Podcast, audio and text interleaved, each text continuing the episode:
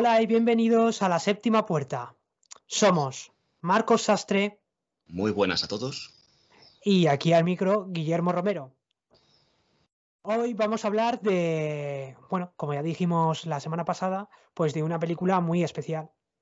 Y que bueno, pues que ha sido dirigida pues también pues por un director bastante peculiar, que no es nada más y nada menos que Roland Emmerich. Hoy vamos a hablar de Anonymous.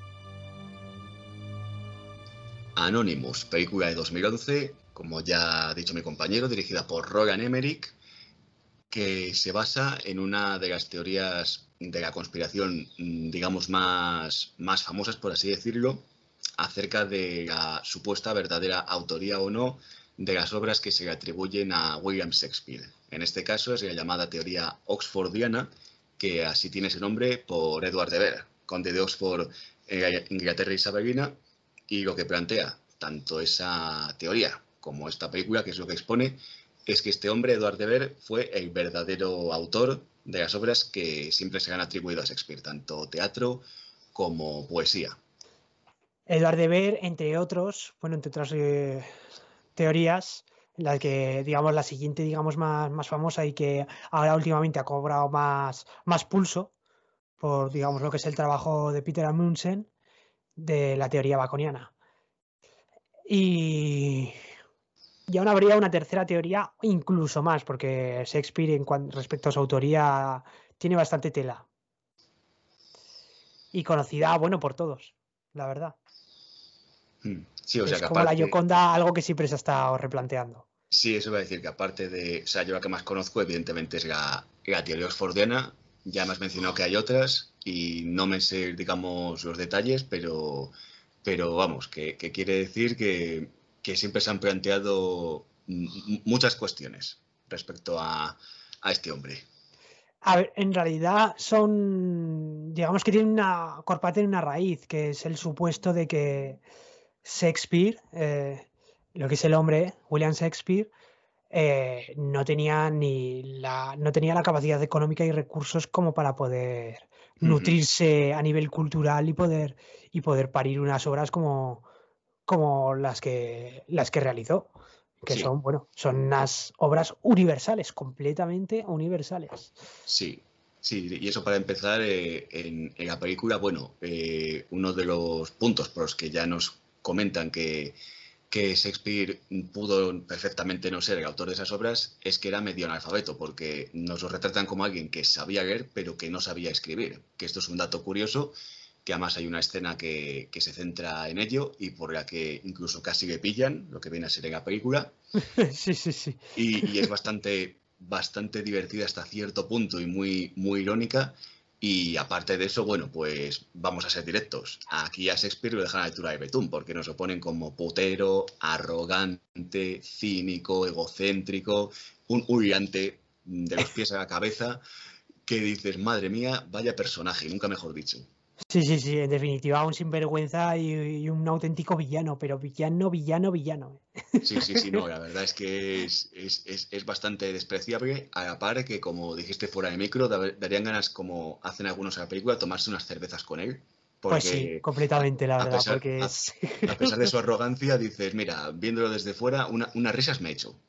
No, sí, sí, sí, es, es curioso porque maltrata, digamos, a- al supuesto Shakespeare, pero, pero, yo hay que reconocerle en, en el hecho de, de saber cómo se mueve y aprovechar la oportunidad. No es tan idiota, o sea, es, No, no, no. es, es, se podría decir que es de, bueno, de, de placeres bajos, una persona de, Sí. de placeres bajos, pero es bastante astuto y sabe jugar su ficha. O sea, Sí, sí, no. eh, eh, y nos han- no, es increíble el hecho de que no le reconcoma nada. O sea, el, apropiarse y saber que no. al fin y al cabo, el tipo es un hombre de negocios en el fondo. O sea, levanta un puto teatro. Sí, básicamente. Ese, ese, gran teatro y, no tiene ningún escrúpulo a la hora de, conseguir dinero chantajeando. O sea, no es cierto. Como, como, hombre de negocios, aquí nos lo retratan como como alguien brillante y a la par eso, sin ningún tipo de vergüenza, de escrúpulo, no se corta un pelo, digamos que se la suda todo es que se la suda, solo busca su propio interés y ya está. es acojonante, sí. Es tremendo y efectivamente de tonto no tiene absolutamente nada. Todos los calificativos que hemos metido, sí, sí, los tiene todos, pero tonto, pero, pero nada, o sea, nada de tonto, al, contrario. No, sí, pese a que se le retrata directamente como un animal, se le animaliza. Hay, hay una escena en la que, bueno, sí, la escena del oso, que es ya, es brutal directamente comparte plano y, espacio espacio a nivel de encuadre con, el, con el, oso. El oso ruge y, y, seguidamente él grita. Sí, sí, sí. O sea, eso, eso, es una declaración de intenciones en escasos segundos y en dos imágenes. Pero grita, es una bestia, es que es un animal y una bestia, y justo después consigue lo que dice, voy a conseguir tanto dinero y con eso voy a conseguir el puto teatro y consigue Después consiguen la siguiente secuencia, consigue el puto es una barbaridad. Bueno, y como, digamos, como director de escena, es un crack, porque parece ser que las dirige. Eso no se le quita, no se le acaba de quitar. Sí, eso es verdad. Ah. Ay, bueno. Sí, y además eh, aquí que encontramos, en fin, un retrato de la Inglaterra isabelina donde, donde, mm, donde yo creo que más se centra, o sea, lo de Shakespeare no es exactamente secundario porque en fin, todo gira alrededor de ello, pero lo que hace es un retrato bastante, bastante despiadado de las altas esferas de, poder de la Inglaterra isabelina del siglo XVI, eh, finales de XV como, como, mucho, pero ya más centrado en el, en el XVI, y como desde ahí arriba prácticamente son ellos los, autores y conspiradores que han perpetrado todo esto y cómo básicamente han llevado a cabo una, manipulación gigantesca que influye a, toda la población, básicamente. Así es, así es, casi con una perspectiva, digamos, a Edward de Ver se, le dota en este, en este film de una perspectiva, digamos, que estaría adelantada unos 300, 400 años casi, ¿no? Hmm, por ahí. Porque cuando se empieza a plantear de verdad eh, lo, que lo que es la ficción o, una representación como medio para influir a las masas es, a principios del siglo XX, con la llegada del cine. Es cuando, mm. por lo menos, a nivel público se plantea así. Aunque pues, sí, es cierto, probablemente se, pudiera hacer, pero yo creo que no tan dirigido, ¿no? O sea, siempre ha habido, digamos, dramaturgos que, iba, que iban de la mano del rey. Sí. Siempre la religión. Y bueno, y la dramaturgia nace a través de la religión, es, es, el, es el altavoz de la religión. Mm, siempre. Es, un paradigma interesante de el cine al principio del siglo XX como herramienta de propaganda, digamos, o de influencia en una población.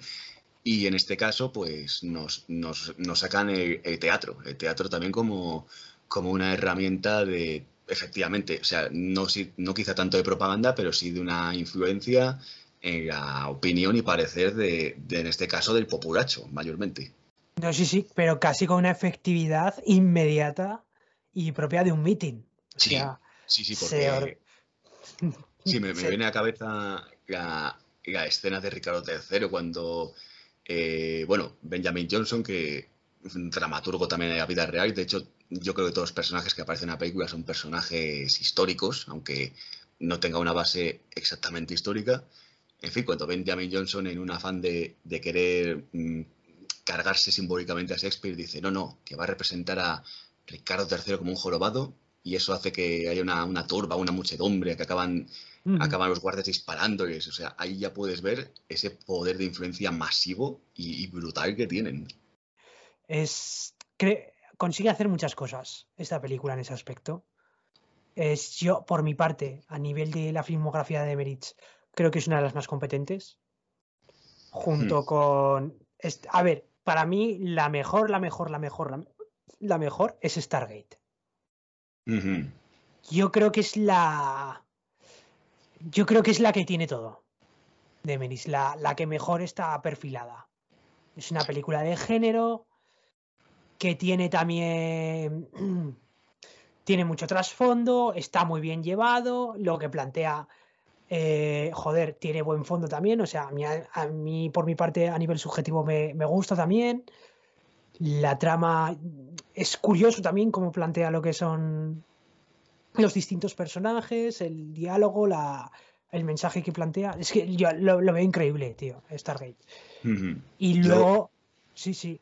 Ah, bueno, sí, sí, dime. Ah, no, yo he de decir que, que para mí seguramente el puesto número uno se lo otorgo a, a Independence Day, que puede sonar como un caso más típico, y de hecho hay mucha gente como Emmerich y, detesta, detesta esa película, Madre mía. pero, pero yo creo que lo que me divierto con ella no lo sabe nadie. Y yo no, creo sí, que... sí, sí, sí. Pero sí que es cierto que Stargate eh, también por la forma, puede estar más pulida en general, de, de guion, de forma. Al fin y al cabo, Independence Day es, es una barbarie de entretenimiento y ya está. Pero, hombre, no sé, ¿eh? para mí la segunda es Independence Day, ¿eh?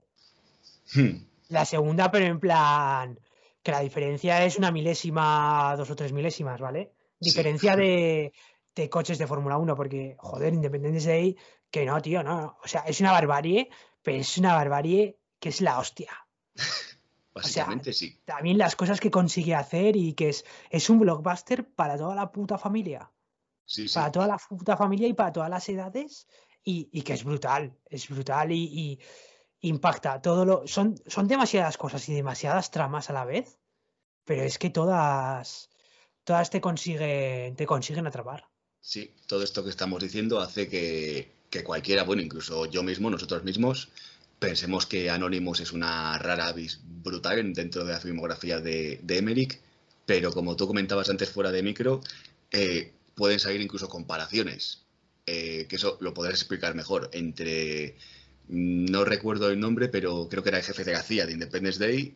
Y, Sí, y la- exacto. y las altas esferas que se representan en Anonymous. O sea, No, sí, incluso sí, sí. en cosas así se pueden ver paralelismos.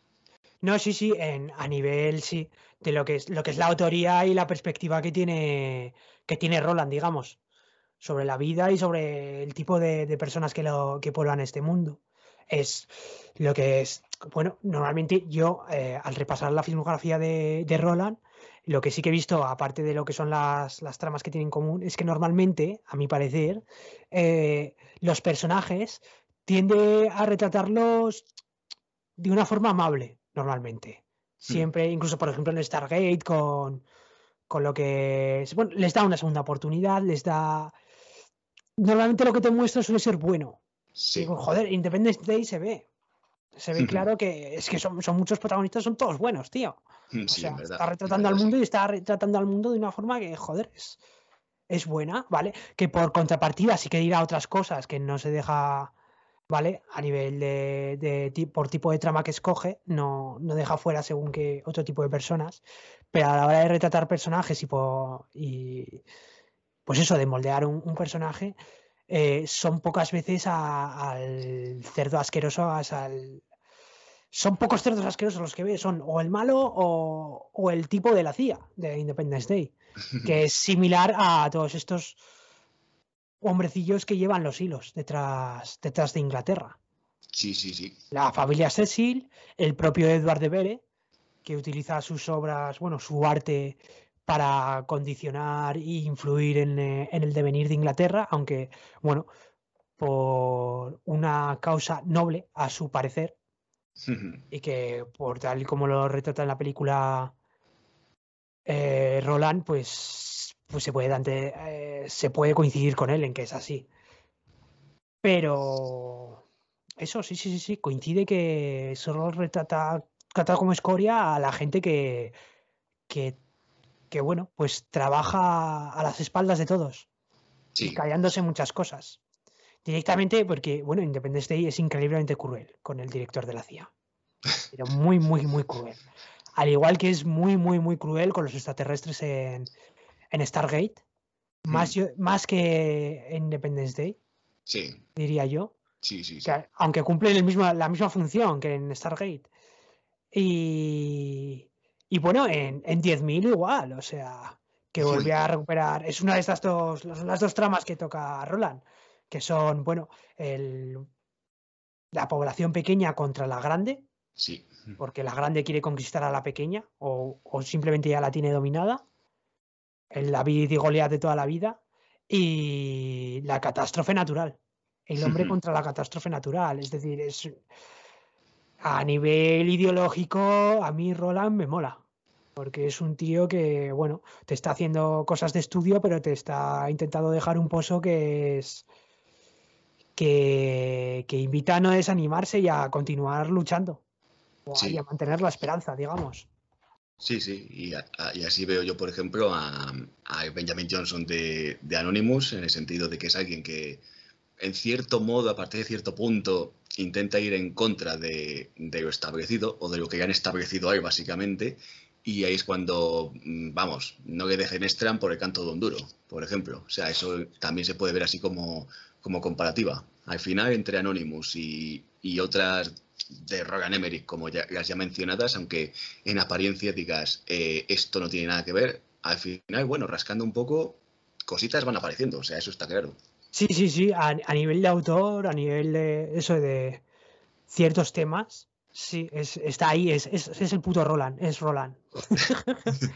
Sí, sí. Es, es, Completamente. es, es natural que la hayas cogido. Lo, cuando la ves, te das cuenta de que, de que sí. Y bueno, y luego también a nivel de. Joder, no deja de ser una teoría de la conspiración, como son los extraterrestres. Mm, Sí, Y tiene ese toque pulp, ¿no? Que puede Sí. tener también una película catastrófica. sí, sí. Y además yo creo que Anonymous retrata de una forma mm, más diferente, quizá inteligente de lo que hubiera sido la media, la forma en que te están diciendo, oye, esto no pretende ser una película histórica, si acaso pseudo histórica, porque estamos utilizando eh, personajes reales, una época real concreta, pero esto no deja una teoría de conspiración con, ese comienzo. En, en la actualidad, eh, el actor Derek Jacobi eh, haciendo la introducción y luego, como hemos mencionado también fuera de micro, ese, iba a decir fundido, pero no exactamente, ese juego de luces y de arte que nos traspasa al siglo XVI en cuestión de, dos segundos y dado que ya está empezando en un teatro, ya te están diciendo en cierto modo, oye, que esto es una representación, no pretende ser exactamente la realidad. Sí, sí, sí. No, sí, y joder. Y además que lo hace, lo ejecuta toda esta secuencia inicial de una forma excelente, increíblemente impactante, sabe cómo jugar con ese marco. Y joder, y que bueno, pues eso, re- sí que consigue, consigue, yo creo que lo que sería un tipo de espectador que a lo mejor sería más reacio a ver una recreación de, de una teoría conspirativa relativa a Hmm. la autoría de Shakespeare, pues yo creo que consigue que, pues bueno, le resulte más sencillo ver la película. Hmm. Porque luego además, aunque se plantea también todo esto, las representaciones y todo lo que es la cultura y la tradición shakespeariana, yo creo que se retrata con mucho respeto. Hay Mm. mucho respeto por lo que viene a ser la, la obra, ya sea escrita o no escrita por unos o por otros. Sí, lo que es la obra en sí, desde luego. No tanto así como quizá quienes están detrás de, de- de ella, pero que es la obra en sí y lo que es el teatro, yo lo veo como también como un homenaje a, lo que es el mundo de teatro en general, más allá de, autores concretos como Shakespeare en este caso, ya solo con ese comienzo y luego con, con las representaciones teatrales y cómo le influyen a la gente, cómo lo viven y cómo les llena, lo veo también de esa manera. Y en este caso, sí, sí, el respeto por, las obras originales yo creo que, está ahí. En ningún momento hace lo contrario, ni las mira por encima del hombro, ni nada por el estilo. O sea, es como si todo girase un poco alrededor de, esa idea. Sí, sí, sabe muy bien cómo complementarlas, sabe cómo, joder, es increíble. Eh, también al nivel de puesta de escena que le otorgan, eh, joder, casi no parecen de la época en el sentido de lo cuidadas y, y, y lo bonitas que son. Están, tienen, digamos, a lo mejor más inversión y más dinero que lo que podría ser una representación contemporánea casi. O Podría que ser. muchas, que muchas contemporáneas, porque de Shakespeare, pues bueno, no debe haber representaciones contemporáneas A lo mejor unas cuantas enciclopedias se podrían sacar solo de representaciones contemporáneas de, de las obras de Shakespeare. Ay. Y bueno, eh, a nivel de, joder, más cosillas, más cosillas que hace este, joder, yo te la pondría a lo mejor, ¿dónde te pondría esta película? Mm, te la pondría a lo mejor tercera o cuarta mejor de Roland. Mm, igual son palabras mayores. Yo de decir que no, no me parece no, me parece de las, de las grandes, aunque sí de temática más ambiciosa y más arriesgada, con diferencia. Sí que, sí que sin embargo, le veo alguna, no sé si decir falla, pero me resultó difícil de seguir, sobre todo el primer tercio. Digamos que la sensación que a mí me da es que como que desde la dirección de Emmerich y, el guion, en este caso de John Orloff, que, que, ha sido autor de algunos guiones de Hermanos de Sangre de HBO, y creo que alguna peliculita más tenía por ahí, pero pocas, ¿verdad? Sí, sí, tiene, tiene cuatro en total. No, no tiene más. Tiene, una de ellas es Gahul, sí. dirigida por Snyder. y luego tiene otras que exactamente no. No sé. Yo no las, no, las conozco. El último Vermeer, por ejemplo. Un corazón invencible. Sí, serían esas Gahul, Anonymous, Último Vermeer y Un corazón invencible. Sí, nada, con estas cuatro se debió quedar a gusto. Sí, sí, sí, sí, sí, sí. Yo, Anonymous de momento me parece un buen guion, la verdad. Sí, no, no. Parece un buen trabajo. El guion creo que es, es complejo, pero yo la, la, falla, entre comillas, que veo es que como, como que yo tengo la sensación de que, de que tanto guionista como director dan por hecho o quieren dar por hecho que, que el espectador tiene perfectamente ubicada la época y los personajes porque apenas hace una presentación, eh, es muy rápido y, empieza con todas las tramas y, subtramas mm, políticas y, de relaciones entre ellos, que a mí me costó ubicar a veces reacción y, personajes. Entonces, mm, yo se lo vi un poco, un poco confuso. Sí, es cierto, sí, sí, no se está muy atento, te puedes llegar a liar. Es cierto, porque lo que son, tanto por los títulos, porque muchas veces se, les denomina con los títulos, otras veces por el propio nombre, puede ser lioso, creo. No sé si llega a cumplir la regla, la regla no escrita, que creo que sí que está escrita, del cine, que es repetir, bueno, que por lo menos antes, ahora ya no, no sé si se hace tanto, no, no me he estado fijando, la verdad, pero eh, de repetir lo que es el nombre de por lo menos los personajes principales cuatro o cinco veces en una película para que el espectador lo retenga y lo identifique a, cada personaje por su nombre, por lo menos del protagonista. Sí, sí, claro. Y sí que hay que hacerlo de formas distintas, pero que solo sea un, mismo nombre, una identificación.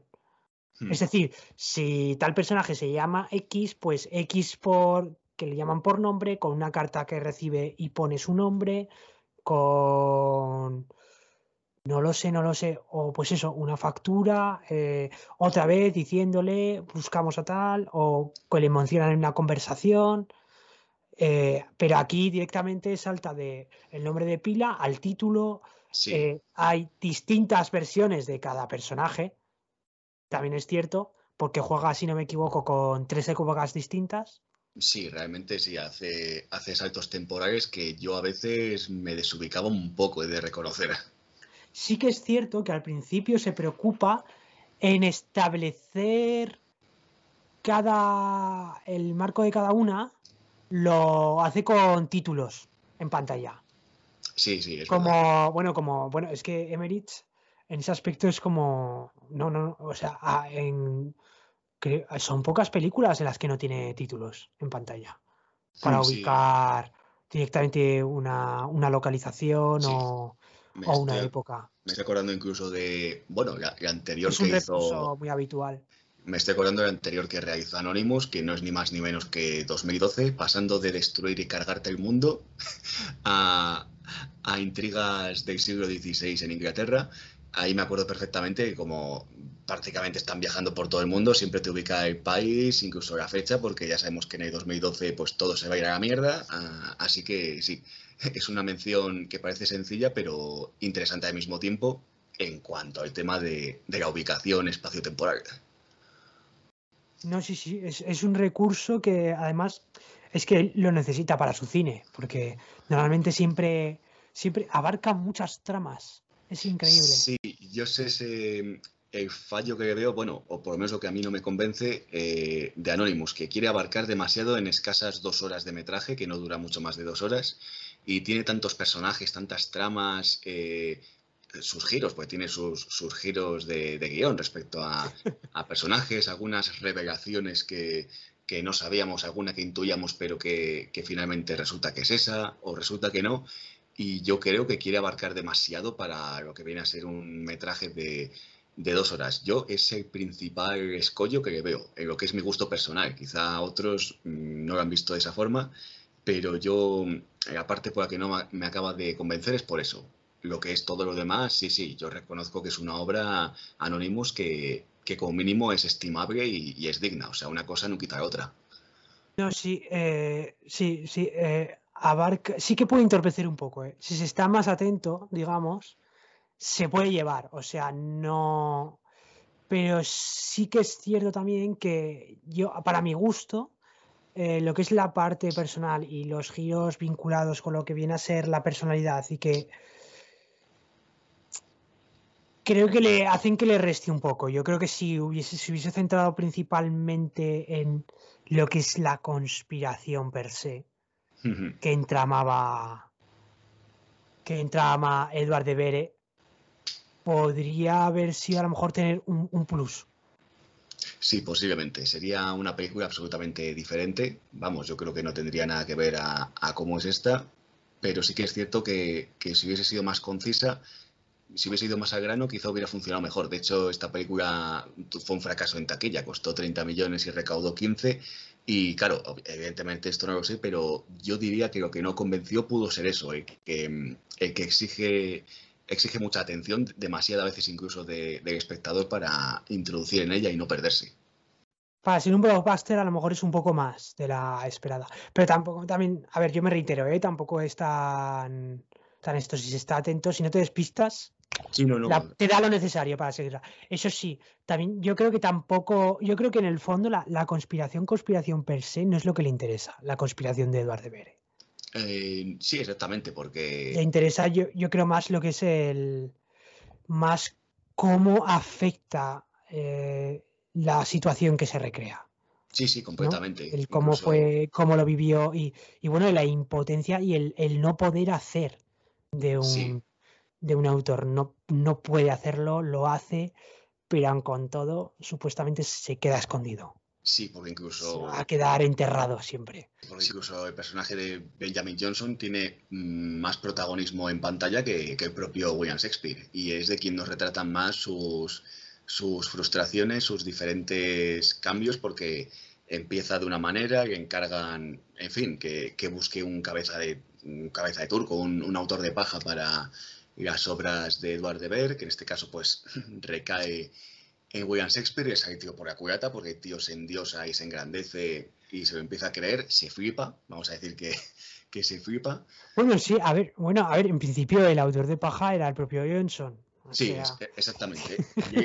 llega, a su vez, comete el error de, de regarlo en, en Shakespeare y ahí es donde yo creo que sale tiro por la cuyata, de que el tío piensa, va, pues este que es un actor fuero media autor, eso pues como ya hemos descrito hace unos minutos, como que de esa manera él iba a tener más, más fácil para llevar a cabo esa tarea que, han encargado, obligado básicamente desde las esferas de Eduard de Ver, y al final pues acaba desencadenando unos acontecimientos que efectivamente eh, tienen una influencia en absolutamente toda la población de la Inglaterra isabelina, lo cual es, es acojonante. Ah, es, sí, es, es, es muy, es, es como todo, todo cine de Meritz es muy, es muy escandaloso, es bastante, y bueno, por los giros que tiene se podría, joder. Son, ¿cómo los describirías? ¿Tú cómo los describirías? Los giros ahí, los giros muy sensacionalistas, se podría decir. Mm, podrían serlo, podrían serlo teniendo en cuenta lo que, lo que representan, pero también yo creo que, que acorde con la época. Quiero decir. No, sí, sí, sí, sí. no, se me hace tan extraño teniendo esa época. Si, por ejemplo, fuera época actual, mm, sería un culebrón de puta madre. Pero digo, a ver, digo, es que en esa época, en esa época todo eran eh, batallas, guerras y culebrones, en cierto modo, dicho de forma muy simple. Así que yo creo que ahí es donde también intenta abarcar demasiado, en esos giros que, bueno, ya hemos mencionado antes, que de haberse centrado más en la conspiración per se, también habría sido otra película. Yo creo que hubiera funcionado mejor. Pero efectivamente, aquí como están hablando más de, la influencia mm, sobre toda la masa y toda la población, al final tiene sentido. Yo creo que, también haga estos giros y, se centre en esas subtramas. Y a ver, respecto a personajes, eh, como siempre, son, me parecen todos, me parecen todos personajes bastante competentes, eh, la verdad. Creo que son, por ese aspecto, al verlos, son, son personajes muy, muy bien hechos. Sí, aquí tenemos a, Isabel I de Inglaterra, que, en fin, parece al principio una cosa y luego ya nos la van desgranando y nos encontramos con, pues, con más cositas, vaya, con más cositas que, la dejan en un lugar, digamos, poco agraciado en algunos aspectos. No, sí, sí, sí, pero también muy humana. Ah, sí, sí. Y bueno, no, sí, en el fondo todos muy humanos, incluso, joder, incluso lo que es la, los, lo, que es la familia Cecil. Tanto William Cecil como su hijo Robert. Sí, sí, digo, lo bueno es que aquí no tenemos, no tenemos personajes de opereta, por así decirlo, así como. O, o, malvados de opereta, no, no, aquí hay, hay matices, hay ambigüedades y eso es interesante. No, sí, sí, se podría decir, bueno, aquí los que juegan el papel, digamos, de, de malo, se podría decir, son, son más conservadores, pero tampoco se puede considerar que sean torpes, tontos. No, no. No se puede considerar tampoco que sean del todo, del todo malas personas. A lo mejor un poco más traumados, ¿no? Desde luego como, como, es Robert Cecil, que está increíblemente traumado, muy, muy molesto, pero joder, tiene una capacidad de, de adaptación se le otorga también una capacidad de aprendizaje y, una capacidad de, siendo como es, de, de, aguante. O sea, que es increíble. Y, de sacrificio, ¿eh? O sea, por, parece que lo estáis poniendo muy bien. Cuando a lo mejor sí que se, le podrían sacar cosas, cuestionar según qué cosas, pero eso, eso lo tiene. Es, increíble. Es, es, un, es, es un antagonista muy completo, ambos. Ambos Cecils. Menos, no tanto a lo mejor lo que sería la, hija de William Cecil. Que mm, sí. que se queda un poco pobre sí. en ese aspecto. Sí, yo creo que bastante, de hecho. Pero bueno, quieras que no, es. es, es una más de los Cecil, es, es una de las ramas más. Sí, y ya te puedes imaginar por dónde ir a los tiros viendo, viendo de dónde viene. no, y sirve yo, yo para, para, para, retratar lo que es el, el conflicto de, del, de Edward. Es, yo creo que, que, viene bastante bien para llevarlo a otro plano. A un plano incluso más íntimo y que incluso pone, consigue poner lo que es al personaje un poco más en contra, en contra de las cuerdas. A la hora. No me estoy explicando bien. Eh, me refiero en, el aspecto en el que digamos, puede llegar incluso a plantearse un poco, ¿no? El, hecho de, lo que hace o de lo que es su afición, de lo que es su. el, placer de su vida. Llega, yo creo que, sí que lo, puede poner un poco más allá, porque es una persona que, es, joder, es la. Es, su pareja, es la. Es su, es su mujer, es la. Está dentro de su vida íntima y, no, y no le apoya. E, efectivamente. Pero todo lo contrario, o sea. Sí, sí. Incluso le, llega a despreciar, es, es una barbaridad. Sí, no, no, es, es, es, de, una dureza de piedra, básicamente, lo que. Pero sí, sí, es, una película muy dura, en verdad, es, muy cruda. Mm, sí, no, no, pensándolo fríamente, al final mm, no, no, no, sale en cierto sentido nadie bien parado y todos pasan por, por situaciones que llevan a algunos a, hasta ciertos extremos. O sea, situaciones que dicen hasta que no me veo envuelto en una como esa, no sé cómo voy a reaccionar, no sé si lo voy a saber sobrellevar Y bueno, es que, es que hay cada, cada cosa.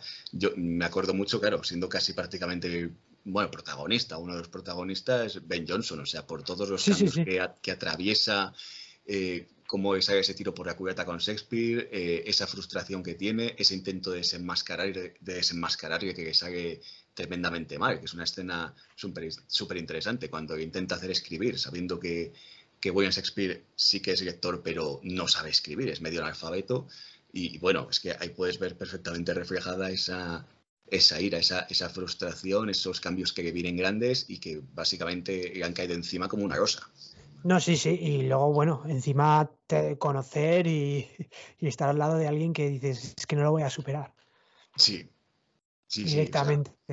Y bueno, lo que me gusta también es que todos los personajes, si bien, bueno, en todas las películas todos los personajes tienen que aprender algo, pero aquí directamente todos tienen que madurar en el aspecto en el que siempre van a tener que dejar algo, van a tener que sacrificar una parte de ellos, digamos, o aceptar una parte de ellos.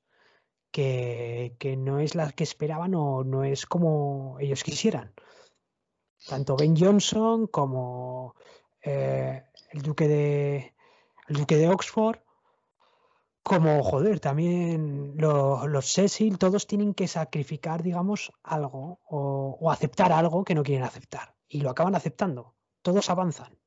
Sí sí sí aunque sea al final porque no les queda otra pero pero es así. Todos, todos avanzan o se resignan. No sabría decir bien cómo exactamente cómo todos acaban en, en, en ese punto. Y porque hay, lo que te quiero decir es que en, ese aspecto me parece esta trama de conspiración al tener eh, este punto de resignación, digamos, de una verdad molesta, me parece un poco más maduro que a lo mejor otras obras o series, películas o, ficciones de, que entran dentro del género, de, lo que son las conspiraciones o tejemanejes palaciegos, que considero que esa parte no la tienen. Sí que tienen como un sacrificio en función del propósito que quieres conseguir, no un sacrificio que es inherente a, la realidad en sí misma.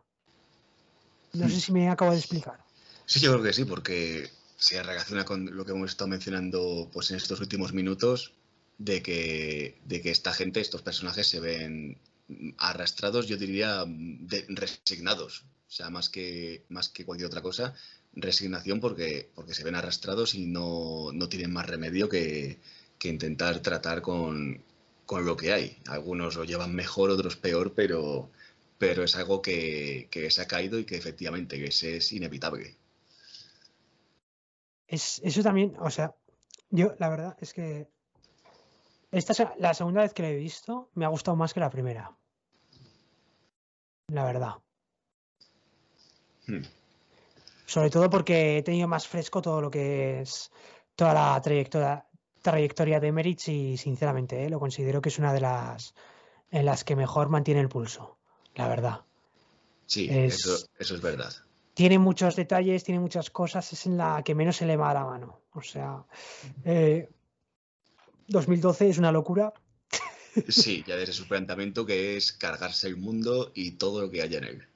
El patriota, a lo mejor, que puede ser, se plantea a lo mejor, se puede decir que es la más seria, la más seria, la más seria, digamos. Mm, podría ser. Merrick. Y uf, ahí sí que le veo que tiene unos, unos tropiezos, pequeños tropiezos, ¿eh? porque también es una, es una buena, la considero muy buena película. ¿eh? Hmm. Es una película que es bastante larga. Sí. Y que va un poco en la línea del último Moicano, de, bueno, de, todas estas ficciones de, colonialismo americano, ¿no? Del siglo, del siglo XVIII americano que, que proliferaron por el por la década de los 90. Mm, sí. hubo unas cuantas, o sea, de ese tipo, de ese estilo, y si no del mismo siglo, pues en Irlanda o en, Inglaterra. Sí, sí, eso es cierto. Y luego ya creo, que tenemos. Y el patriota es, joder, es bastante, está bastante bien. O sea, sí que te digo que mm. hay que comete uno de los pecados que de Meritz, que es en los giros ser reiterativo, hacer el mismo giro de trama, ¿sabes? Que es un poco, uff, cabrón. No me vuelvas a hacer el mismo en la misma película, idiota. Joder. Sí, porque, si, no te lo ves venir.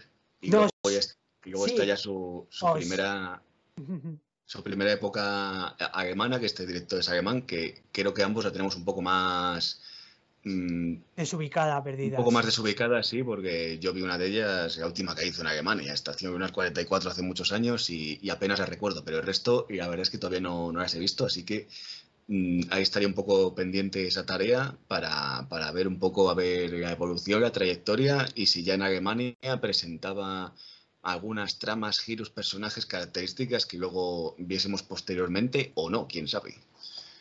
Probablemente sí, yo creo que, puede que estén ahí. Lo que sí, yo creo, yo espero que a nivel de producción probablemente sea, sea un buen trabajo.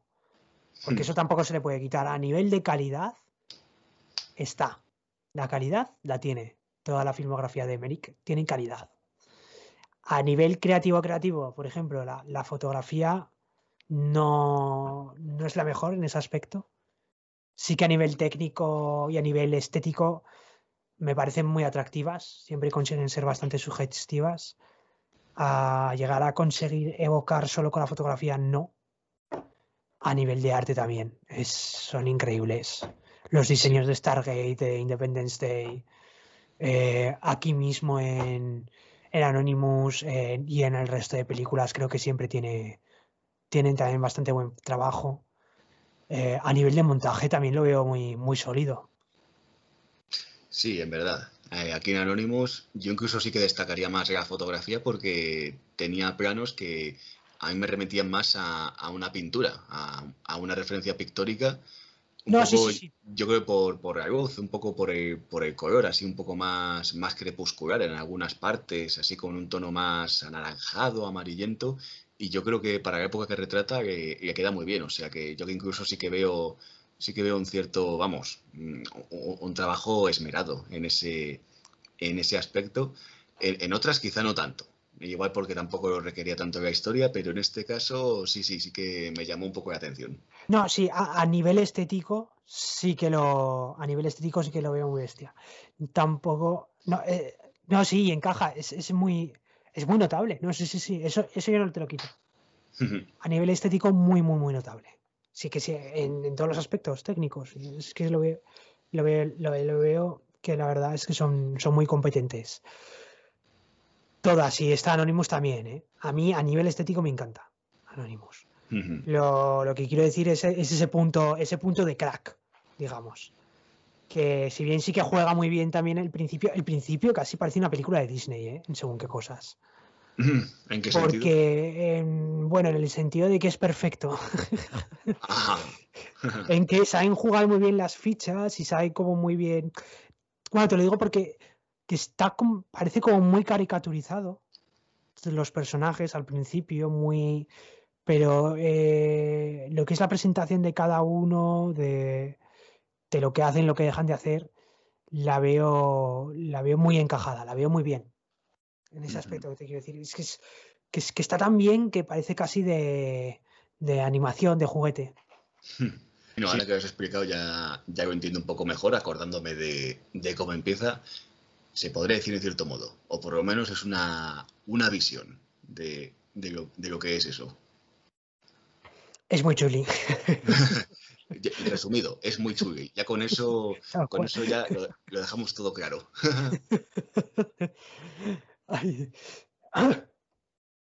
Y, bueno, Y bueno, pues os invitamos sinceramente a que veáis esta película, Anonymous, de Roland Emmerich, porque sinceramente merece la pena. Y la verdad es que, bueno, si bien ya os hemos echado unos cuantos spoilers, la verdad es que nos importa una auténtica mierda echaros unos spoilers porque, bueno, las películas da igual lo que pase o deje de pasar. Eh, lo importante es cómo se hacen. Vale, chicos. Y bueno, pues si no opináis como nosotros, os invitamos a que sigáis escuchándonos. Pero, pues bueno, escuchéis los programas después de veros la peli, que no pasa nada. Exacto.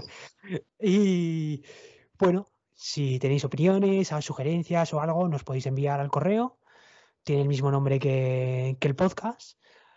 Y bueno, ya más que nada anunciaros que la próxima película va a ser también una película, bueno, saga directamente a reivindicar, que también así como el cine de Emmerich y de a lo mejor otros directores de estudio, eh, un tanto, digamos, por temática y por, por espectro de público al que se dirigen un poco denostados, al ser, bueno, pues eso, el público teenager pero que sí que gozan, pues bueno, de, calidad, digamos, es que porque la tienen. Pese a que no todas sean perfectas, todas las películas, pues bueno, esta película es nada más y menos, bueno, saga. Es la magnífica y. y ¿Cómo definirla? Eh, y mm. única genuina. Y única genuina saga paródica que faltan muchas parodias en el cine. Sí. Eh, Scream. Scream. Iba a decir incomparable, porque yo creo que Scream es incomparable, además de uno de los maestros del cine de terror, Wes Craven. Así es, así es, que tiene, pues bueno, sus joyitas, que yo, para mí, a mi parecer, Scream es lo mejor. Pero bueno, de eso ya, ya hablaremos en el próximo programa. Efectivamente. Ah, hasta aquí, chicos y chicas. Hasta. Chao. Adiós. Nos vemos. Un placer, hasta la próxima.